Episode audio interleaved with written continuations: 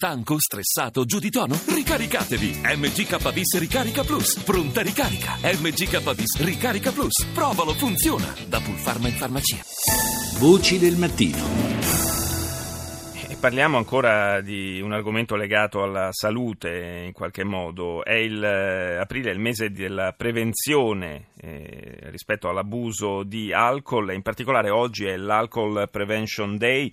Ne parliamo con eh, Michele Contel, segretario generale dell'Osservatorio permanente sui giovani e l'alcol. Buongiorno. Lei e a chi in ascolto.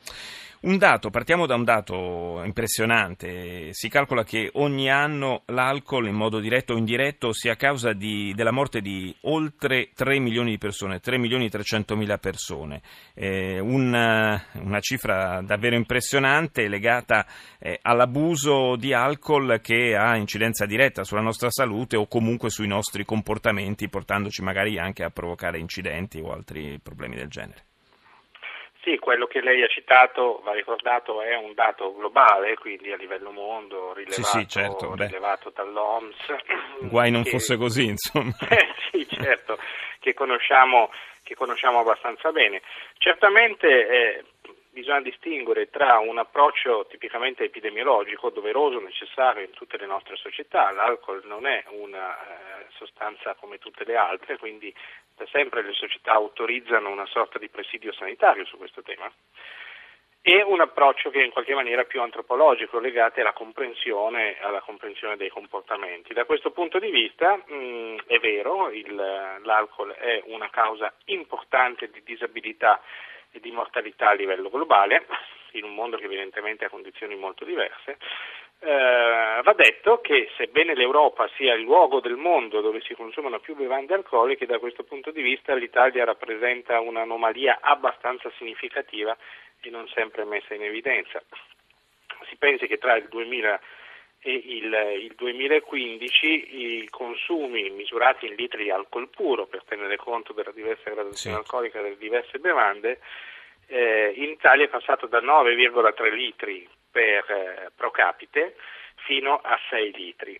Ecco, da questo punto di vista eh, il dato epidemiologico va quindi accompagnato dalla conoscenza del come si beve. In Italia, nonostante tutto e nonostante alcuni rischi molto noti, si beve abbastanza bene. Però mm, sono, mi corregga se sbaglio, è in calo il consumo di vino e in aumento quello di superalcolici. Diciamo, eh, fatto 100 i, i, i, consumi medi in un giorno in Italia, questo è un dato molto conosciuto e, e stabile, eh, 75 bicchieri su 100 sono bicchieri di vino. Il consumo di vino è abbastanza in calo storicamente, l'Italia è un paese centrato su questa bevanda e tutti gli altri consumi stanno in questo diciamo, 25% dei consumi rimanenti. Mm, sui, in particolare sui superalcolici eh, non constatiamo un'impennata, ma vediamo che nella composizione del come si beve alcune classi di età o molto giovani o anziane tendono effettivamente ad avere in, maggiore, in, misura maggiore la presenza dei superalcolici accanto alle bevande tradizionali. Che poi sono le due fasce d'età anche eh, più a rischio per quanto riguarda l'abuso di alcol. Certo, mantenendo la distinzione tra uso e abuso, è indubbio che, eh, ed è un fenomeno che constatiamo anche in Italia, ma che ha una valenza globale, i giovanissimi, quelli sotto l'età legale dei 18 anni, e le persone diciamo dai 60-65 anni in avanti sono quelli che presentano i maggiori tratti di vulnerabilità.